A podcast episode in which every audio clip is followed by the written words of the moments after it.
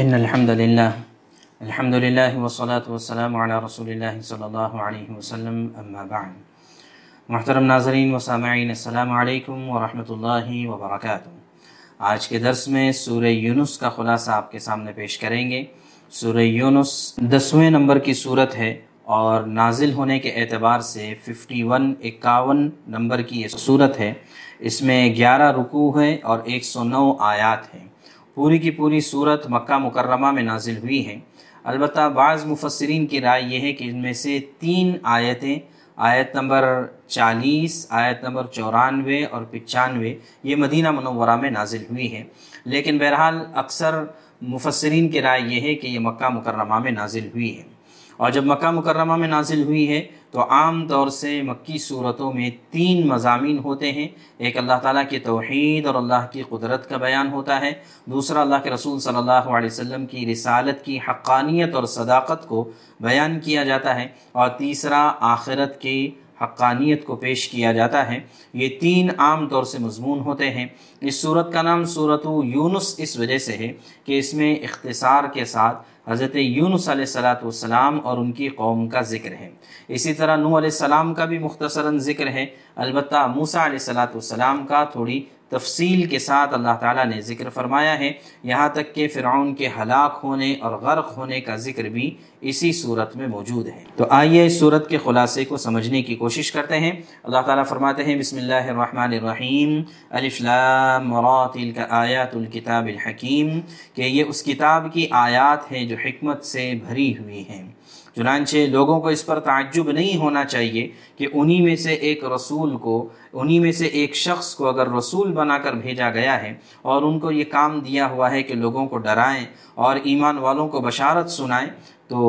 انکار کرنے والے کہتے ہیں کہ ان ھذا لساحر مبین، کہ یہ کھلا ہوا جادوگر ہے، نعوذ باللہ۔ ایسا ہرگز ان کو نہیں کرنا چاہیے، اس لیے کہ بے شک اللہ تبارک تعالیٰ ہی کی ذات ہے جس نے آسمانوں اور زمین کو پیدا کیا 6 دن میں، اور پھر عرش پر مستوی ہو گئی، اور وہاں سے اللہ تبارک تعالیٰ ہر چیز کا انتظام فرماتے ہیں۔ اس سے پہلے بھی بات آ چکی ہے کہ استوا کے معنی سیدھا ہونا، قابو پانا اور بیٹھ جانے کے ہیں، لیکن اللہ تبارک تعالیٰ مخلوقات کی طرح سے نہیں ہے، اس وجہ سے اس کا ترجمہ اور معنی ہم کو معلوم ہے، لیکن اللہ کے عرش پر مستوی ہونے کی کیفیت ہم کو نہیں معلوم ہے، یہ ہم اللہ تبارک تعالیٰ کے حوالے کرتے ہیں۔ آگے آیت نمبر 5 میں اللہ تعالیٰ فرماتے ہیں کہ اللہ تعالیٰ ہی کی ذات ہے کہ جس نے سورج کے اندر تپش پیدا فرمائی اور چاند کے اندر چاندنی اللہ تعالیٰ نے پیدا فرمائی، وَقَدَّرَهُ مَنَازِلَ، اور یہ کہ اللہ تبارک تعالیٰ نے چاند کی منزلیں طے کی ہے، چاند کے برج طے کیے ہیں، لِتَعْلَمُوا عَدَدَ السِّنِينَ وَالْحِسَابَ، تاکہ تم سالوں کا حساب رکھ سکو۔ چنانچہ سال جو چلتے ہیں یا تو سورج کے مطابق چلتے ہیں یا چاند کے مطابق چلتے ہیں، تو یہ سارا نظام کس کا ہے؟ مَا خَلَقَ اللَّهُ ذَلِكَ إِلَّا بِالْحَقِّ، کہ سوائے اللہ تبارک تعالیٰ کے اور کسی نے اس کو پیدا نہیں کیا ہے، اور اس میں بے شمار آیات ہیں جاننے والوں کے لیے، نشانیاں ہیں۔ پھر آگے فرمایا، ان فی اختلاف اللیل والنہار، دن اور رات کے آنے جانے میں اور زمین اور آسمان کے پیدا کیے جانے میں متقی لوگوں کے لیے بڑی نشانیاں ہیں۔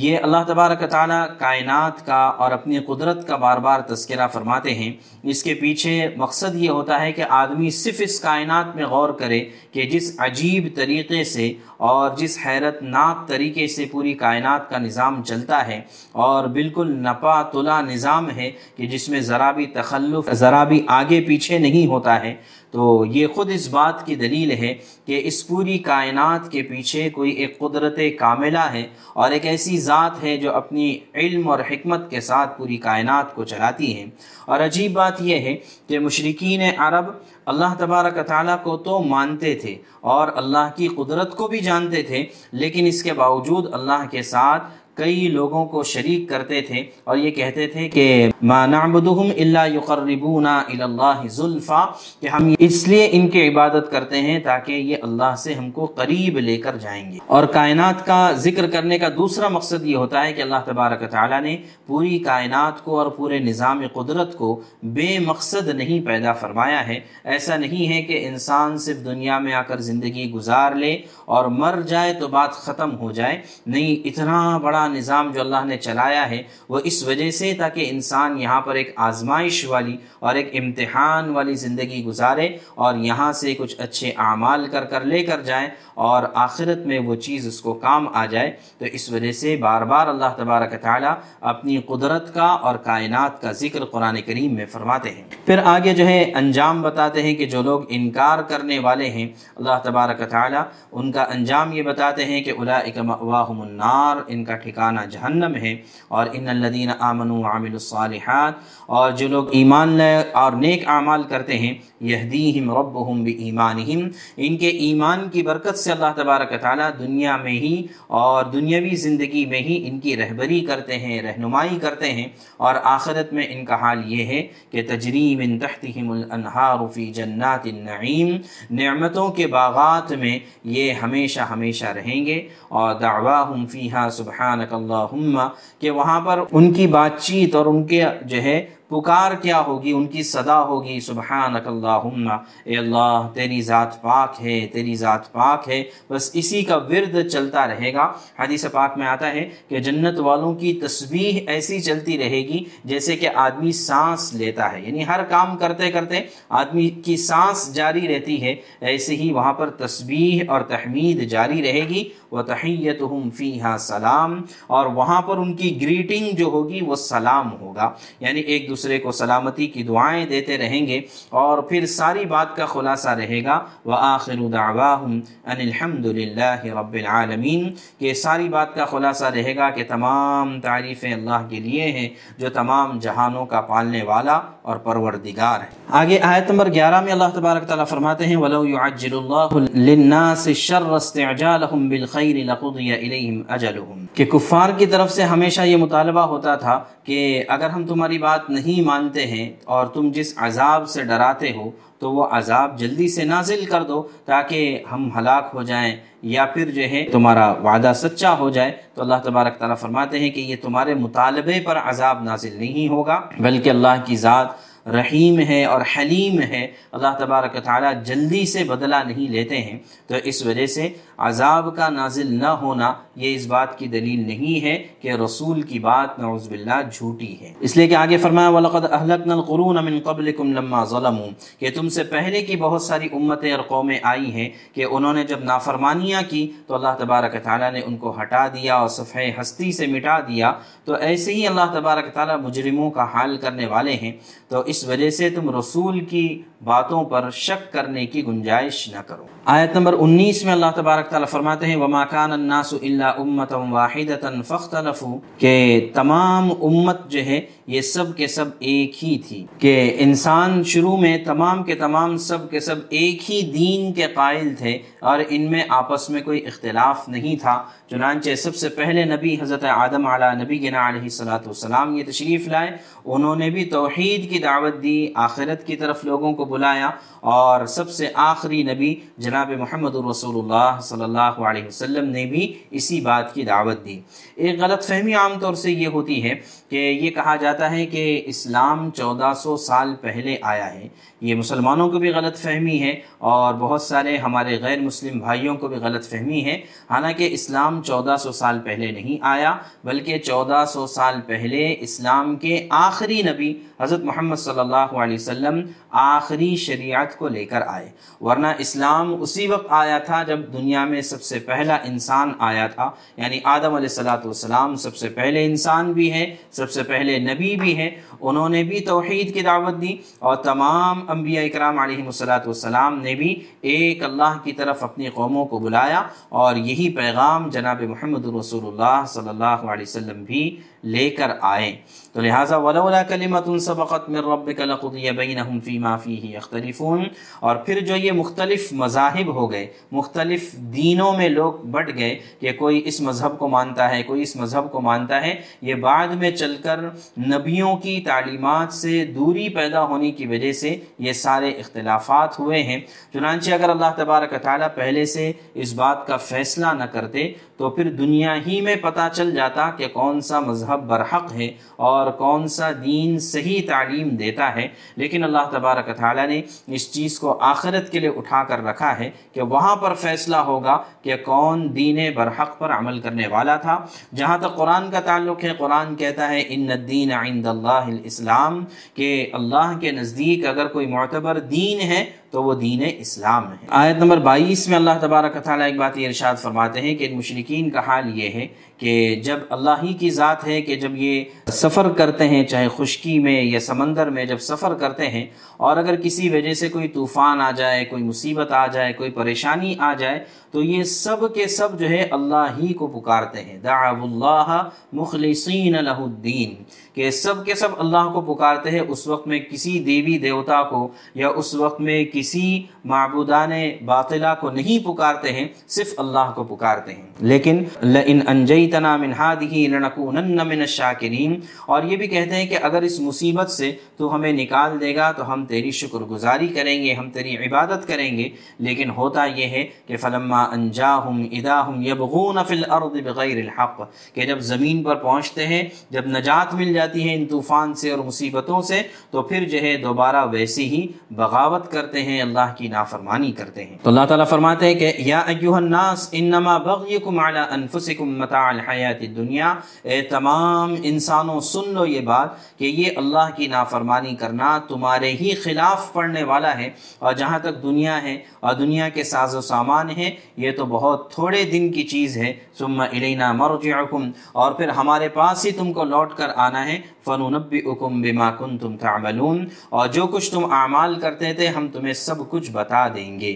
اور پھر آگے فرمایا کہ دنیاوی زندگی کی مثال تو ایسی ہے جیسے آسمان سے پانی برستا ہے اور پھر اس پانی کی وجہ سے کچھ ہریالی پیدا ہوتی ہے، جس سے جو ہے لوگ بھی فائدہ اٹھاتے ہیں، جانور بھی فائدہ اٹھاتے ہیں، یہاں تک کہ پھر دوبارہ جب خزاں کا موسم آ جاتا ہے اور پھر جو ہے اچانک کوئی اگر مصیبت آ جاتی ہے کھیت پر، اناج پر، کھلیان پر، تو پھر جو ہے وہ بالکل ہی بیکار ہو جاتا ہے، کسی کام کا نہیں ہوتا۔ تو ایسے ہی دنیاوی زندگی کی مثال ہے کہ بظاہر تو دنیا میں بڑی بڑی عمارتیں، بڑی بڑی گاڑیاں، بڑے بنگلے، بڑا سٹیٹس، بڑی جو ہے جائیداد ہمیں نظر آتی ہے، اور جب یہ ساری چیزیں آدمی کو ملتی ہے تو آدمی کو ایسا لگتا ہے کہ مجھ سے بڑا اور کوئی نہیں ہے، اور جو ہے میرا ہی حکم ساری دنیا میں چلتا ہے۔ لیکن پھر ایک موت کا جھٹکا آتا ہے جس کے بعد آدمی ایسا بے حال ہو جاتا ہے کہ وہ مقام عبرت اور نشان عبرت سب کے لیے بن جاتا ہے۔ جیسے ہم دیکھتے ہیں کہ ابھی اس وقت ہمارے اوپر جو حالات گزر رہے ہیں،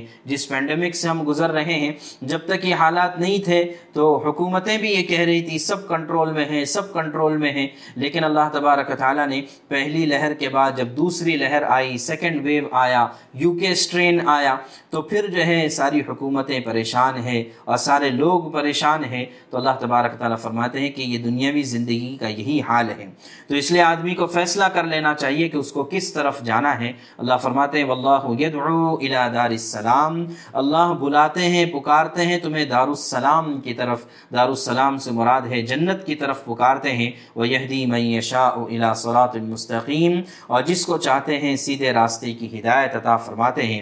لِلَّذِينَ أَحْسَنُوا الْحُسْنَى وَزِيَادَةٌ، جنت میں جانے کے بعد کیا ہوگا؟ بڑی عجیب تعبیر اللہ تبارک تعالیٰ نے استعمال فرمائی کہ جو لوگ اچھائی کرتے ہیں ان کے لیے اچھائی کا بدلہ ہے، یعنی ان کے لیے جنت ہے، وزیادہ، اور جنت کے علاوہ اور بھی کچھ چیزیں اللہ نے رکھی ہے، سسپنس میں، سرپرائز میں رکھی ہے۔ وہ کیا چیز ہے؟ قرآن نے تو نہیں بتایا، البتہ علماء نے احادیث کی روشنی میں بتایا ہے کہ زیادہ سے مراد ہے کہ اللہ تبارک تعالیٰ کا دیدار نصیب ہوگا، کہ بندے ایک تو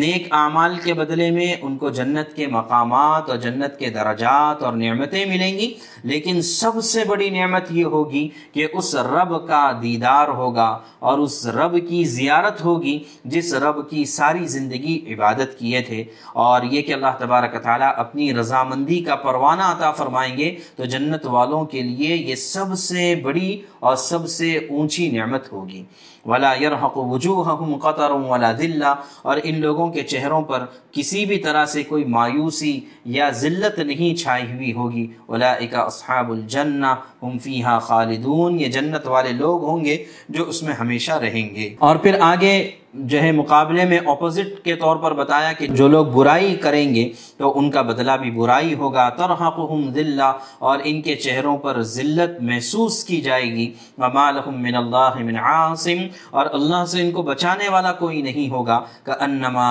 اغشیت وجوہهم قطعا من اللیل مظلما، گویا کہ ان کے چہروں پر رات کی تاریکیوں کے پردے پڑ چکے ہیں، کہ ایک تاریکی نہیں، ان کے چہرے ایسے سیاہ ہو چکے ہوں گے گویا کہ بہت ساری تاریکیاں ان کے چہروں پر ہیں، اولئک اصحاب النار ہم فیہا خالدون، یہ جہنم والے لوگ ہوں گے جس میں وہ ہمیشہ رہیں گے۔ اور پھر اللہ تبارک تعالیٰ اس دن یعنی قیامت کے دن ویوم نحشرہم جمیعا، اللہ تعالیٰ ہر ایک کو، تمام انسانیت کو جمع کریں گے، ثم نقول للذین اشرکوا مکانکم انتم وشرکاؤکم، اللہ سب کو جمع کریں گے اور جن کی عبادت کی جاتی تھی ان کو بھی جمع کریں گے، فزیلنا بینہم وقال شرکاؤہم ما کنتم ایانا تعبدون، اور پھر جو ہے ان کے جو شرکا اور جو بت ہوں گے یہ بھی کہیں گے کہ ہم تو سب تیری ہی عبادت کرتے تھے اور ہم نے کبھی نہیں کہا تھا کہ ہماری عبادت کرو یا جو ہے ہماری پوجا کرو، ایسا ہم نے کبھی نہیں کہا تھا۔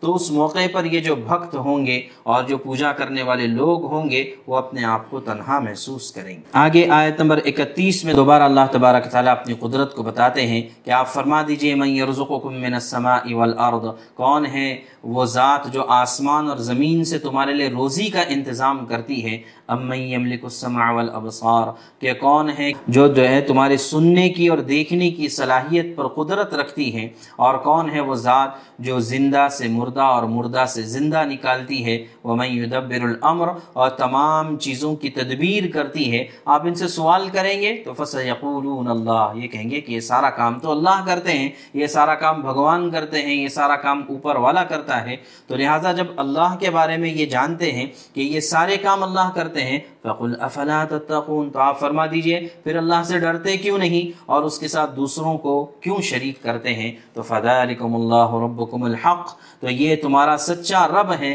فَمَاذَا بَعْدَ الْحَقِّ إِلَّا الضَّلَالُ، کہ تم جو ہے یا تو حق کو تسلیم کرو یا اگر حق کو تسلیم نہیں کرتے تو پھر گمراہی ہی ہے، دو ہی چیز ہو سکتی ہے، یا دن ہے یا رات ہے، بیچ کی کوئی چیز نہیں۔ ایسی اگر تم اللہ کو معبود مانتے ہو تو اللہ ہی کی عبادت کی جائے گی اور تو یہ معبود برحق ہے، اور اگر تم کسی اور کی عبادت کرتے ہو تو یہ گمراہی ہے، فَأَنَّا تُصْرَفُونَ، کہاں تم بھٹکے جا رہے ہو۔ آگے آیت نمبر 38 میں اللہ تبارک تعالیٰ فرماتے ہیں کہ أَمْ يَقُولُونَ افْتَرَاهُ، کہ یہ لوگ کہتے ہیں کہ یہ اپنی طرف سے گڑھ کر ساری باتیں بتاتے ہیں، قرآن کے بارے میں کہتے ہیں۔ تو اللہ تعالیٰ فرماتے ہیں قُلْ فَأْتُوا بِسُورَةٍ مِثْلِهِ، کہ اس جیسی ایک صورت لا کر بتاؤ، وَادْعُوا مَنِ اسْتَطَعْتُم مِّن دُونِ اللَّهِ إِن كُنتُم صَادِقِينَ، اللہ کے علاوہ جس کو بلانا چاہے اس کو بلا لو اور قرآن جیسی ایک صورت بنا کر بتا دو تو پھر سمجھ میں آئے گا کہ تم اپنے دعوے میں سچے ہو۔ چنانچہ 1400 سال گزر چکے ہیں اور عرب کے اور عربی زبان کے بڑے بڑے ماہرین گزرے ہیں،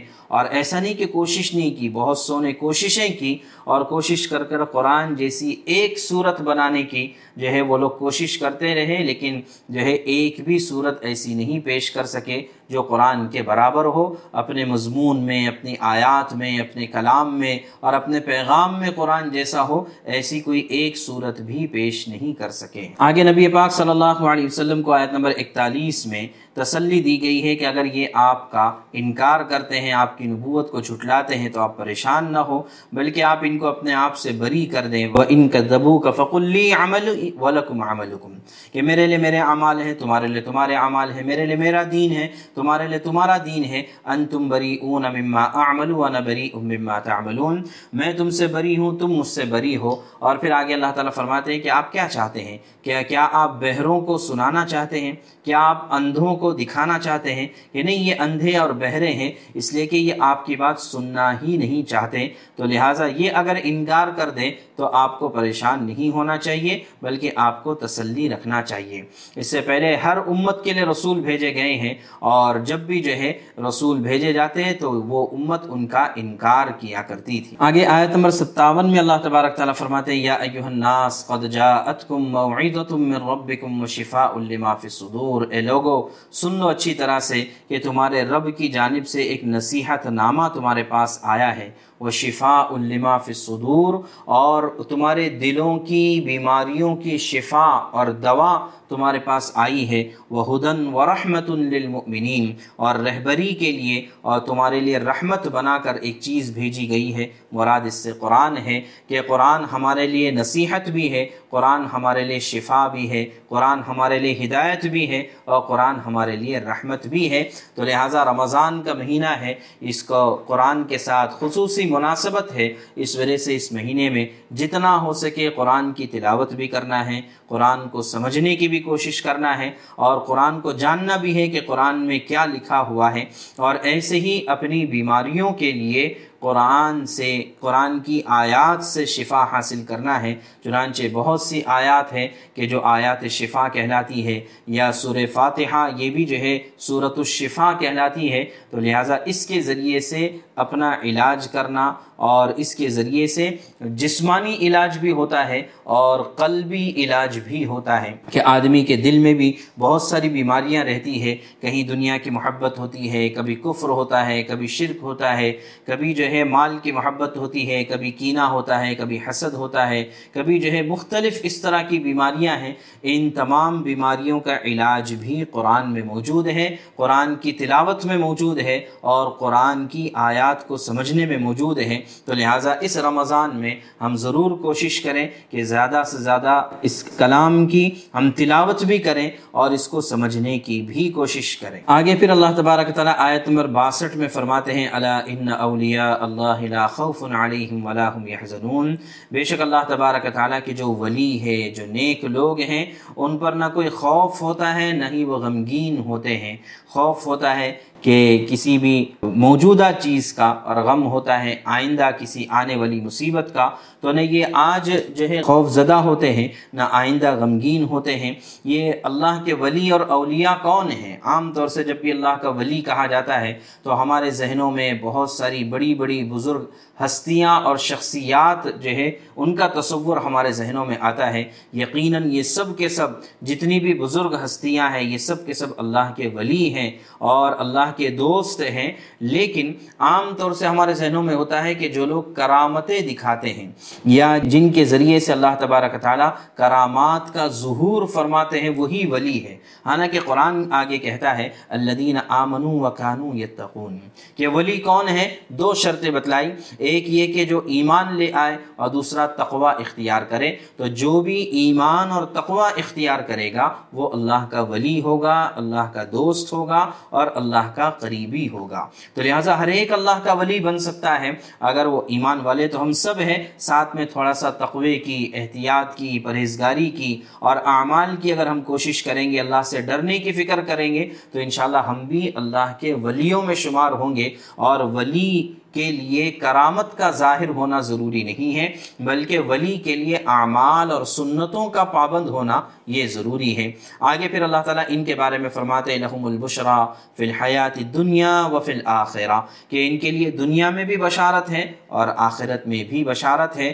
اور ایسی بشارت ہے کہ لا تبدیل لکلمات اللہ، اللہ کے کلمات میں کوئی تبدیلی نہیں ہوگی، وذالک هو الفوز العظیم، اور یہی بڑی کامیابی ہے۔ تو اس وجہ سے ہم ایمان کے ساتھ ساتھ تقوی، اعمال، پرہیزگاری اور گناہوں کو چھوڑنے کی ہم کوشش اور فکر کریں تو انشاءاللہ اس زمرے میں ہم داخل ہو جائیں گے۔ آگے آیات میں اللہ تبارک تعالیٰ نوح علیہ السلام کا مختصراً تذکرہ فرماتے ہیں، وَاتْلُ عَلَيْهِمْ نَبَأَ نُوحٍ، اے نبی پاک صلی اللہ علیہ وسلم آپ ان کے سامنے نوح علیہ السلام کا واقعہ بیان کیجیے، اِذْ قَالَ لِقَوْمِهِ يَا قَوْمِ إِنْ كَانَ كَبُرَ عَلَيْكُمْ مَقَامِي وَتَذْكِيرِي بِآيَاتِ اللَّهِ فَعَلَى اللَّهِ تَوَكَّلْتُ، کہ اے میری قوم اس بات کو سن لو کہ اگر میرا کھڑے ہو کر تم کو سمجھانا اور اللہ کی آیات کا نصیحت کرنا اگر تمہیں برا لگتا ہے تو فعلی اللہ توکلت، تو پھر میں اللہ ہی پر بھروسہ کرتا ہوں، اور تم جو ہے تمہارا سارا معاملہ تمہارے ہاتھ میں ہے،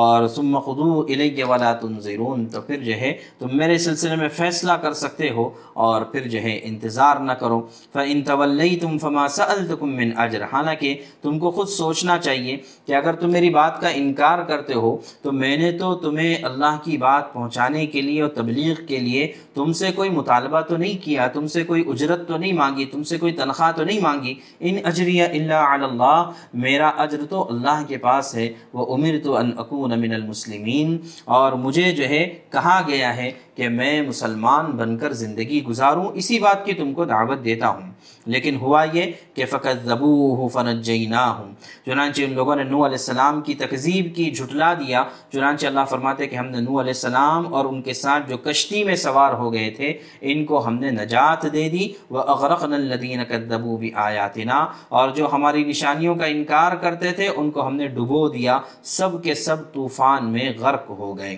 فَانظُرْ كَيْفَ كَانَ عَاقِبَةُ المنظرین، تو لہٰذا جنہیں ڈرایا جاتا ہے ان کا انجام کیسا ہوتا ہے دیکھیں۔ آگے اللہ تبارک تعالیٰ پھر مختصراً فرماتے ہیں کہ ثم بعثنا من بعده رسلا الى قومهم، نوح علیہ السلام کے بعد بھی ہم نے بے شمار رسولوں کو بھیجا اپنی اپنی قوم کے پاس جو نشانیاں لے کر آئے، لیکن ان کے قوم نے انکار کیا، جھٹلا دیا، تو اللہ تبارک تعالیٰ نے بھی ان کے دلوں پر مہر لگا دی۔ ثم بعثنا من بعدهم موسیٰ وہارون، فرماتے ہیں کہ پھر ان رسولوں کے بعد ہم نے حضرت موسیٰ اور حضرت ہارون علیہ السلام کو بھیجا فرعون اور ان کے درباریوں کے پاس نشانیوں کے ساتھ، فاستکبروا وکانوا قوما مجرمین، لیکن ان لوگوں نے تکبر کیا اور یہ مجرم لوگ تھے، فلما جاءهم الحق من عندنا، جب بھی کوئی نشانی کوئی حق بات ہماری طرف سے آتی تو یہ کہتے ان هذا لسحر مبین، یہ تو کھلا ہوا جادو ہے، یہ جادو ہے، یہ جادو ہے، اس طرح سے جو ہے جھوٹ کو اتنی مرتبہ بولتے کہ سامنے والے کو سچ کا یقین ہونے لگتا۔ تو موسیٰ علیہ السلام لیکن ڈٹے رہے اور دعوت دیتے رہے، قال موسیٰ اتقولون للحق لما جاءکم اسحر ھذا، کہ کیا تم حق بات کو جادو کہتے ہو، ولا یفلح الساحرون، حالانکہ یہ بات ہے کہ جادوگر کبھی کامیاب نہیں ہوتا ہے، یعنی یہ کہ ایک مرتبہ تو وہ جادو دکھا دے گا لیکن ہر مرتبہ وہ جادو دکھا سکے ایسا نہیں ہوتا ہے، تو لہٰذا اتنی بات تو تم کو سمجھ لینا چاہیے۔ تو وہ لوگ کہتے ہیں کہ بھئی تم ہمیں ایسی بات کی طرف بلا رہے ہو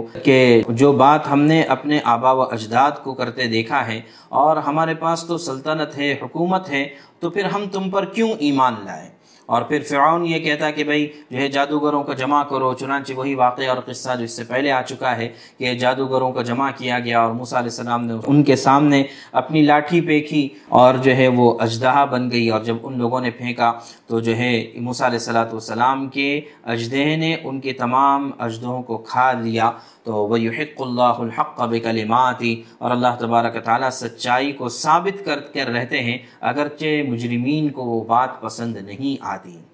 آگے موسیٰ علیہ السلام کے بارے میں فرمایا کہ ان کی قوم کے چند لوگ مسلمان ہو گئے، اور وہ بھی فرعون کے ڈر سے کہ کہیں فرعون جو ہے ان کو سزا نہ دے دے، اس لیے کہ وَإِنَّ فِرْعَوْنَ لَعَالٍ فِي الْأَرْضِ، اس لیے کہ فرعون جو تھا یہ زمین پر بڑا زور آور تھا، بڑا کنٹرول تھا اور بڑی زبردست اس کی حکومت تھی، وَإِنَّهُ لَمِنَ الْمُسْرِفِينَ، اور یہ زیادتی کرنے والوں میں سے تھا۔ تو لہٰذا موسیٰ علیہ السلام نے اپنے قوم کے جو لوگ ایمان لائے تھے ان سے کہا ان کنتم آمنتم باللہ فعلیہ توکلوا، تم اللہ ہی پر بھروسہ رکھو اگر تم مسلمان ہو۔ وہ لوگ بھی جو ہے جمع ہوئے تو انہوں نے کہا فقالوا علی اللہ توکلنا، کہ ہم اللہ ہی پر بھروسہ رکھتے ہیں اور اللہ سے دعا کرتے ہیں کہ اللہ ہمیں ظالمین کی آزمائش میں نہ ڈالنا اور اپنی رحمت سے ہمیں کافرین سے نجات عطا فرما۔ چنانچہ پھر اللہ تبارک تعالیٰ فرماتے ہیں کہ یعنی بنی اسرائیل جب اپنے ایمان میں اور توکل میں پکے ہو گئے تو پھر اللہ تعالیٰ فرماتے ہیں کہ وَأَوْحَيْنَا إِلَىٰ مُوسَىٰ، کہ ہم نے موسیٰ علیہ السلام اور ان کے بھائی پر وحی بھیجی۔ کیا وحی بھیجی؟ أَن تَبَوَّآ لِقَوْمِكُمَا بِمِصْرَ بُيُوتًا، کہ پہلی بات تو یہ بتلائی کہ ابھی تمہیں یہاں سے ہجرت نہیں کرنا ہے بلکہ مصر ہی کو اپنا ٹھکانہ اور اپنا گھرانہ بنا دو۔ چنانچہ کسی کو ہجرت کرنے کی اجازت نہیں تھی، سب کے سب مصر ہی میں مقیم ہو جائیں۔ اس کے بارے میں علماء نے لکھا ہے کہ ان کے یہاں پر بھی معمول یہ تھا کہ ان کی نمازیں مسجدوں میں ادا کی جاتی تھیں، لیکن فرعون کے ڈر سے مسجد میں جا کر نماز ادا کرنا بہت ہی مشکل تھا، تو اس لیے اللہ تبارک تعالیٰ نے ان کو دوسرا حکم دیا کہ وَجْعَلُوا بُيُوتَكُمْ قِبْلَةً وَأَقِيمُوا الصَّلَاةَ، کہ اپنے گھروں کو قبلہ بنا دو اور گھروں میں نمازوں کو قائم کر دو، وبشر المؤمنین، اور ایمان والوں کو بشارت سنا دو۔ چنانچہ اس وقت ہم جن حالات میں گزر رہے ہیں، ہم چاہتے ہوئے بھی رمضان کی مبارک ساعتوں میں بھی ہم مسجدوں میں نہیں جا سکتے ہیں۔ ملک کے بہت سے علاقوں میں مسجدوں میں جانے پر پابندی ہے، تو لہٰذا ہمیں اس پابندی کو جو ہے قبول کر لینا چاہیے۔ ایسا نہیں ہے کہ ہم جذبات میں آ کر جو ہے ہم قانون کو توڑ کر مسجدوں میں چلے جائیں اور پھر جو ہے اس کی وجہ سے یہ وبائی مرض اور زیادہ بڑھ جائے اور زیادہ پھیل جائے، ایسا ہمیں نہیں کرنا چاہیے۔ بلکہ قرآن ہمیں یہ ہدایات دیتا ہے کہ بعض موقعوں پر، جیسے وہاں پر فرعون کے ڈر سے ان کو حکم دیا گیا کہ مسجدوں میں نماز قائم کرنے کے بجائے اپنے گھروں میں نمازوں کو قائم کرو، چنانچہ آج بھی یہاں پر بیماری کے ڈر سے اگر حکم دیا گیا ہے کہ اپنے اپنے گھروں میں نماز پڑھو، تو اسی کا ہم کو اہتمام کرنا چاہیے۔ یہ اس بات کے جذبات میں نہ آتے ہوئے کہ ہمیں مسجد میں جا کر عمل کرنا ہے، اس سے زیادہ ضروری ہے کہ ہمیں اپنے اعمال کو باقی رکھنا ہے، چاہے ہم گھر میں کریں۔ مثال کے طور پر رمضان میں ہم تلاوت کا اہتمام کرتے ہیں، روزوں کا اہتمام کرتے ہیں، تراویح کا اہتمام کرتے ہیں، تو اگرچہ ہم مسجد میں جانے کا موقع نہ ملے لیکن ہم گھروں میں تراویح کا اہتمام کریں۔ اسی طرح جو ہے آئندہ ابھی چند دنوں میں مسئلہ آئے گا اعتکاف کا، تو اعتکاف تو ویسے مسجد میں ہوتا ہے، لیکن مسجد میں اگر جانے کی اجازت اور گنجائش نہیں ہے تو ہمیں چاہیے کہ ہم اپنے گھروں میں ہی اعتکاف کریں۔ تو لہٰذا کسی بھی ڈر یا خوف کی وجہ سے ہمارا عمل چھوٹنے نہ پائے، اس کی ہم کو کوشش کرنا چاہیے۔ تو بہرحال بنی اسرائیل کو بھی یہی حکم دیا گیا تھا، تو پھر جو ہے جب بنی اسرائیل اعمال میں بھی پکے ہو گئے، پہلے ایمان میں پکے ہوئے، پھر اعمال میں بھی جب پکے ہو گئے اور نمازوں کو قائم کیا، اب موسیٰ علیہ السلام نے بد دعا کی فرعون کے حق میں۔ چنانچہ موسیٰ علیہ السلام نے کہا، ربنا انک آتیت فرعون وملئہ زینۃ واموالا فی الحیاۃ الدنیا، اے بار تعالیٰ، آپ نے تو فرعون اور اس کے پورے درباریوں کو، اس کے ٹولے کو دنیا میں بڑی شان و شوکت عطا فرمائی، اسی طرح مال و دولت عطا فرمائی ہے، حالانکہ یہ اس کے ذریعے سے آپ کے راستے سے لوگوں کو گمراہ کرتے ہیں۔ تو ربنا طمس علی اموالہم، اے اللہ ان کے مال کو ختم فرما دے اور ان کے دلوں میں سختی پیدا کر دے تاکہ یہ ایمان ہی نہ لائیں اور دنیا ہی میں یہ دردناک عذاب دیکھیں۔ چنانچہ موسیٰ علیہ السلام نے یہ بد دعا کی اور اللہ کی طرف سے بھی یہ ہوا کہ قد اجیبت دعوتکما، یہ تم دونوں کی بد دعا قبول ہو گئی، فاستقیما ولا تتبعان سبیل الذین لا یعلمون۔ اب ہوا یہ کہ وجاوزنا ببنی اسرائیل البحر، اب موسیٰ علیہ السلام کو حکم ہوا کہ بنی اسرائیل کو لے کر مصر سے نکل جاؤ سمندری راستے سے۔ چنانچہ جب یہ سمندر سے پار نکل گئے، وہاں پر سمندر میں راستے بن گئے بحر کلزم نے، اور جب یہ بنی اسرائیل پار نکل گئے، فاتبعهم فرعون وجنوده بغيا وعدوا، کہ فرعون اپنے پورے لشکر کے ساتھ اور تکبر کے ساتھ وہاں پر آیا اور اس نے راستے بنے ہوئے دیکھے، تو اس نے کہا کہ یہ راستے تو میرے لیے بنے ہیں۔ جب ان راستوں میں وہ اتر گئے تو پانی دوبارہ پہلے جیسا ہو گیا، حتی اذا ادرکه الغرق، یہاں تک کہ وہ ڈوبنے کے قریب ہو گیا۔ اب اس کے سامنے آنکھیں کھل گئی اور اس کو اندازہ ہوا کہ میری بادشاہت کوئی چیز نہیں ہے، بلکہ موسیٰ علیہ السلام کی جو دعوت تھی وہ برحق تھی، اور اس کے سامنے موت کا منظر بھی آ گیا۔ اب موت کا منظر آنے کے بعد اس نے وہاں پر کہا، قال آمنت انہ لا الہ الا الذی آمنت به بنو اسرائیل وانا من المسلمین، کہ میں اس ذات پر ایمان لاتا ہوں جس کے علاوہ اور کوئی نہیں ہے، اور جس پر بنی اسرائیل ایمان لائے ہیں اس اللہ پر میں بھی ایمان لاتا ہوں اور میں بھی مسلمان ہوتا ہوں۔ لیکن ظاہر ہے کہ فرعون اس وقت ایمان قبول کر رہا ہے جب وہ موت کے دہانے پر ہے، اور موت کے بالکل قریب جب جو ہے ساری چیزیں واضح اور آشکارہ ہو جاتی ہے تو پھر اللہ تعالیٰ توبہ قبول نہیں کرتے۔ چنانچہ اللہ تعالیٰ نے فرمایا، الآن وقد عصیت قبل، اس سے پہلے تو ساری نافرمانیاں کرتا رہا اور جو ہے سارے فساد مچاتا رہا، اور اب ایمان قبول کر رہا ہے۔ تو اس وقت اللہ تعالیٰ نے فرمایا، فَالْيَوْمَ نُنَجِّيكَ بِبَدَنِكَ لِتَكُونَ لِمَنْ خَلْفَكَ آیا، کہ آج کے دن ہم تیرے بدن کو، ہم تیرے جسم کو نجات دیں گے تاکہ بعد میں آنے والوں کے لیے نشان عبرت بنا رہے۔ وَإِنَّ كَثِيرًا مِّنَ النَّاسِ عَنْ آیَاتِنَا لَغَافِلُونَ، اور بہت سے لوگ ہماری نشانیوں سے غافل ہوتے ہیں۔ چنانچہ جو ہے اس آیت کی تفسیر علماء نے لکھا ہے کہ جب فرعون غرق ہوا تو اس کی لاش بجائے نیچے جانے کے یہ اوپر ہی تیرتی رہی اور جو ہے سمندر کے کنارے تک لوگوں نے فرعون کو دیکھا، اور وہ جاہ و جلال والا اور شان و شوکت والا بادشاہ جو یہ کہتا تھا کہ انا ربکم الاعلی، میں سب سے بڑا رب ہوں، لیکن اس کے باوجود اس کی لاش کو لوگوں نے پانی پر تیرتے ہوئے دیکھا، تو اس طرح اللہ تعالیٰ نے اس کے جسم کو بچایا تاکہ آنے والوں کے لیے عبرت بن جائے۔ اور پھر ابھی گزشتہ صدی میں جو ہے تحقیقات کے ذریعے سے پتہ چلا کہ فرعون جو موسیٰ علیہ السلام کے زمانے کا تھا، جس کا نام من فتح تھا، اس کی لاش اور اس کی ممی جو ہے یہ موجود ہے مصر کے عجائب خانے میں، چنانچہ اس کے ویڈیوز بھی ہیں اور یوٹیوب پر بھی موجود ہے۔ چنانچہ اللہ تعالیٰ نے اس کے جسم کو ایسے ہی باقی رکھا ہے۔ چنانچہ یہ گویا کہ سائنسی تحقیقات قرآن کی صداقت کی نشانی ہے، اور قرآن نے جو بات 1400 سال پہلے بولی تھی کہ ہم تیرے جسم کو بچا کر رکھیں گے تاکہ آنے والوں کے لیے عبرت رہے، چنانچہ قرآن کی اس بات کو سائنس نے سچ کر دکھایا۔ آگے اللہ تبارک تعالیٰ یہ فرماتے ہیں کہ جب کبھی عذاب آ جاتا ہے تو پھر اللہ تبارک تعالیٰ پوری قوم کو ہلاک کر دیتے ہیں۔ البتہ صرف ایک قوم ایسی رہی ہے کہ جن کے اوپر عذاب آنے والا تھا لیکن انہوں نے توبہ کر لی، تو اللہ تبارک تعالیٰ نے ان سے عذاب کو دور کر دیا،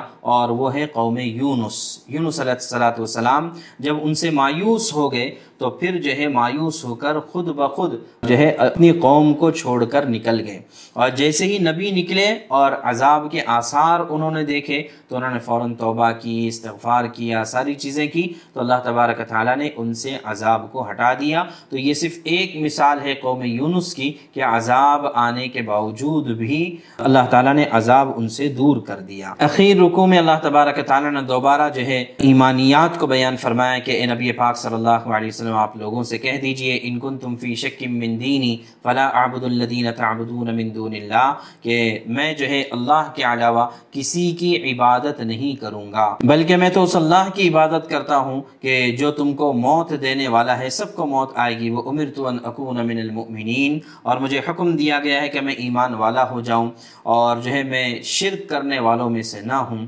ولا تدعو من دون اللہ ما لا ينفعک ولا يضرک، چنانچہ اللہ کے علاوہ کسی ایسے کو مت پکارو، ایسے کو جو ہے مت بلاؤ یا مت عبادت کرو کہ جو نہ تم کو نفع پہنچا سکتا ہے نہ نقصان پہنچا سکتا ہے، اگر تم نے ایسا کیا تو تم اپنے آپ پر ظلم کرنے والے میں سے ہو۔ وَإِن يَمْسَسْكَ اللَّهُ بِضُرٍّ فَلَا كَاشِفَ لَهُ إِلَّا هُوَ، اگر اللہ تمہیں کوئی نقصان پہنچانا چاہے تو کوئی اس کو دور نہیں کر سکتا ہے سوائے اللہ تعالیٰ کے، اور اگر اللہ تمہارے ساتھ خیر کا اور بھلائی کا معاملہ کرنا چاہے تو فَلَا رَادَّ لِفَضْلِهِ، تو اللہ کے فضل کو کوئی لوٹا نہیں سکتا ہے، اللہ جس کو چاہتا ہے اپنا فضل عطا فرماتے ہیں۔ تو اس وجہ سے اے لوگوں، قد جاءکم الحق من ربکم، تمہارے پاس تمہارے رب کی طرف سے سچی بات آ چکی ہے، چنانچہ اب جو ہدایت کے راستے کو قبول کرے گا وہ اپنے آپ کو نفع پہنچائے گا، ومن ضل فانما یضل علیہا، اور جو گمراہی کا راستہ اختیار کرے گا وہ گمراہی اسی کے خلاف ہو جائے گی۔ چنانچہ واتبع ما یوحی الیک، چنانچہ نبی پاک صلی اللہ علیہ وسلم آپ کو جس بات کی وحی کی جا رہی ہے آپ بس اسی کی اتباع کیجئے۔ وَاصْبِرْ حَتَّى يَحْكُمَ اللَّهُ، اور آپ صبر کرتے رہیں جب تک کہ اللہ تعالیٰ کوئی فیصلہ نہ کر دیں۔ تو چونکہ یہ مکہ مکرمہ میں نازل ہونے والی صورت ہے، مکہ مکرمہ میں مسلمانوں کو صرف اور صرف صبر کرنے کا حکم تھا، بدلہ لینے کا حکم نہیں تھا، ریئیکٹ کرنے کا حکم نہیں تھا، تو اس وجہ سے فرمایا کہ آپ صبر کرتے رہیں یہاں تک کہ اللہ تعالیٰ کوئی فیصلہ کر دے۔ وَهُوَ خَيْرُ الْحَاكِمِينَ، اور اللہ تعالیٰ بہترین فیصلہ کرنے والے ہیں۔ تو لہٰذا اس پوری صورت کا خلاصہ یہ نکلا کہ اللہ تبارک تعالیٰ کی طاقت اور قدرت کو ہمیں اس کی کائنات میں غور کرتے ہوئے سمجھنے کی کوشش کرنا چاہیے اور اسی کی تابع داری کرنا چاہیے، اور جو نشانیاں ہمارے پاس ہے اللہ تعالیٰ کی، ان نشانیوں کو جھٹلانا نہیں چاہیے، بلکہ اپنا ایمان مضبوط کرنا چاہیے کہ جو کچھ بھی ہوتا ہے وہ اللہ کے چاہنے سے ہوتا ہے، اور جو ہے ساری دنیا مل کر نفع پہنچانا چاہے تو وہ نہیں پہنچا سکتی جب تک کہ اللہ نہ چاہے، اور ساری دنیا مل کر اگر نقصان پہنچانا چاہے تو وہ نہیں پہنچا سکتی جب تک کہ اللہ نہ چاہے. اور اپنی ہر مصیبت میں اگر پکارنا ہے تو صرف اللہ کو پکارنا ہے اور صرف اللہ سے مدد مانگنا ہے. یہ ان تمام آیات کا خلاصہ ہے. اللہ تبارک تعالی ہمیں صحیح معنوں میں اللہ تعالیٰ کی ذات پر توکل اور یقین کرنے والوں میں سے بنائے اور اللہ تعالیٰ ہمیں ایمان کامل عطا فرمائے اور اللہ تعالیٰ ہر طریقے کے شرک سے اور کفر سے اور ہر طریقے کے نفاق سے اللہ تعالیٰ ہم سب کی حفاظت فرمائے. وآخر دعوانا ان الحمد للہ رب العالمین.